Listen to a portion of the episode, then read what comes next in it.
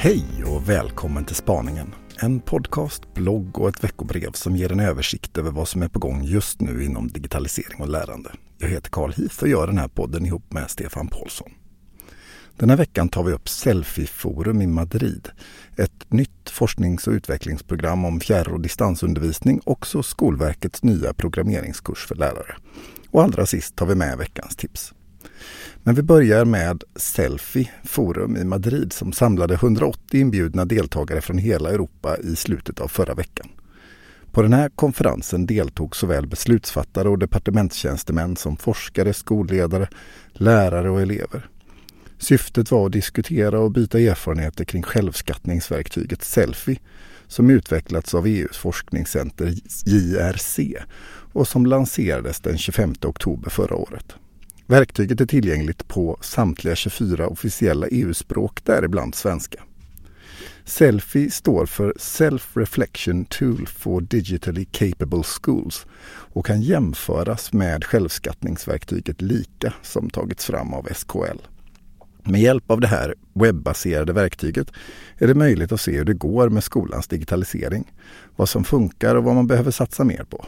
De områden som täcks in är de samma som de sju nyckelelementen i DIGCOMP.org, EU-kommissionens ramverk för digitalt kompetenta utbildningsorganisationer. I Selfie deltar både skolledare, lärare och elever i självskattningen och all datainsamling är anonym. Verktyget är tillgängligt för alla medlemsländer och tanken är att den aggregerade datan ska ge en samlad bild av det pågående arbetet med skolans digitalisering i hela EU. Selfie är en av elva punkter i den digitala handlingsplanen för skolan som EU-kommissionen presenterade i början av förra året. En regelbunden analys av läget och ett strategiskt uppföljningsarbete kan hjälpa Europas skolsystem att hantera digitaliseringen på ett bra sätt.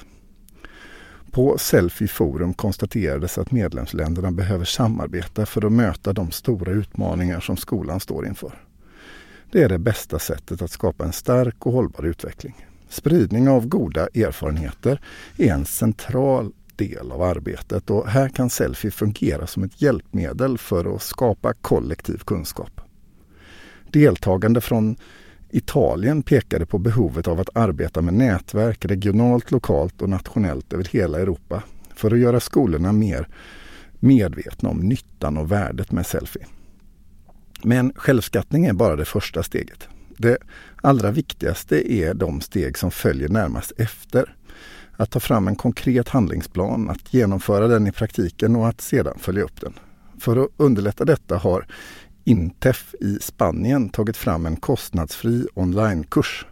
Digitally Competent Educational Organizations. Den här massiva onlinekursen är på engelska och pågår från 16 april till 28 maj.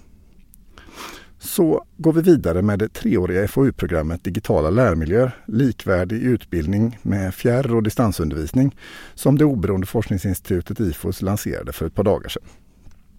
Tillsammans med sju svenska skolhuvudmän och Ålands landskapsregering ska IFOS undersöka hur möjligheterna att undervisa över nätet kan användas på bästa sätt i skolan.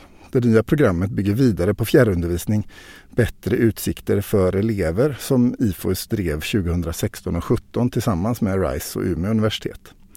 Charlotta Hilly som är universitetslärare på Åbo Akademi är forskningsansvarig. Hon disputerade i september 2016 på avhandlingen Virtuellt lärande på distans som analyserar gymnasieelevers erfarenheter av att lära i en virtuell miljö och även lyfter fram främjande och hämmande faktorer. Forsknings och utvecklingsarbetet kommer att genomföras i en tät samarbete med grundskolor, gymnasieskolor och vuxenutbildningar. Tillsammans med lärare och elever ska forskarna ta fram, tillämpa och utvärdera olika arbetssätt och metoder som kan användas i fjärr och distansundervisning. Kanske kan det här vara ett sätt att hantera lärarbristen som ju är en av skolans största utmaningar under de kommande åren. Så ska vi ta en titt på Skolverkets nya webbaserade kurs Att programmera som Niklas Karlborg och Marcus Thyrén här på RISE har varit med och utvecklat. Spaningen tog upp kursen i en artikel tidigare i veckan. Den primära målgruppen är lärare som undervisar i matematik och teknik i årskurs 4 till 9 och på gymnasiet. Men alla intresserade lärare är naturligtvis välkomna att anmäla sig. Att programmera inleds med en introduktion som beskriver och förklarar viktiga koncept och begrepp. Därefter följer tre olika spår. Det första spåret handlar om det blockbaserade programspråket Scratch. Det andra spåret som har utvecklats av Niklas Karlborg och Marcus Thyrén handlar om Microbit, en enkel enkortsdator utan vilket operativsystem som kan styra och samverka med elektronik och allt annat som leder ström.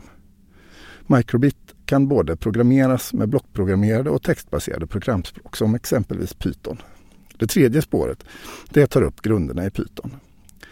Tidigare har det riktats en del kritik mot att kurser i programmering framförallt handlar om matematik. I läroplanen är det ju fler ämnen som lyfts fram, till exempel teknik. Och därför har ett av målen med den här kursen varit att inspirera också tekniklärare att komma igång med att koppla programmering tydligare till vardagen. Så innan vi stänger för idag ska jag ge veckans tips. Memme Chatfield som är skolbibliotekarie på Årstaskolan har tillsammans med Ann-Charlotte Måned, skolbibliotekarie på Enskede skola, skapat MIK-portalen. En webbplats som ska hjälpa lärare och skolbibliotekarier att utveckla grundskoleelevers medie och informationskunnighet. MIK-portalen är uppbyggd årskursvis och efter läroplanens mål och progression kring informationssökning, källkritik, digitala verktyg och säker kommunikation genom hela grundskolan.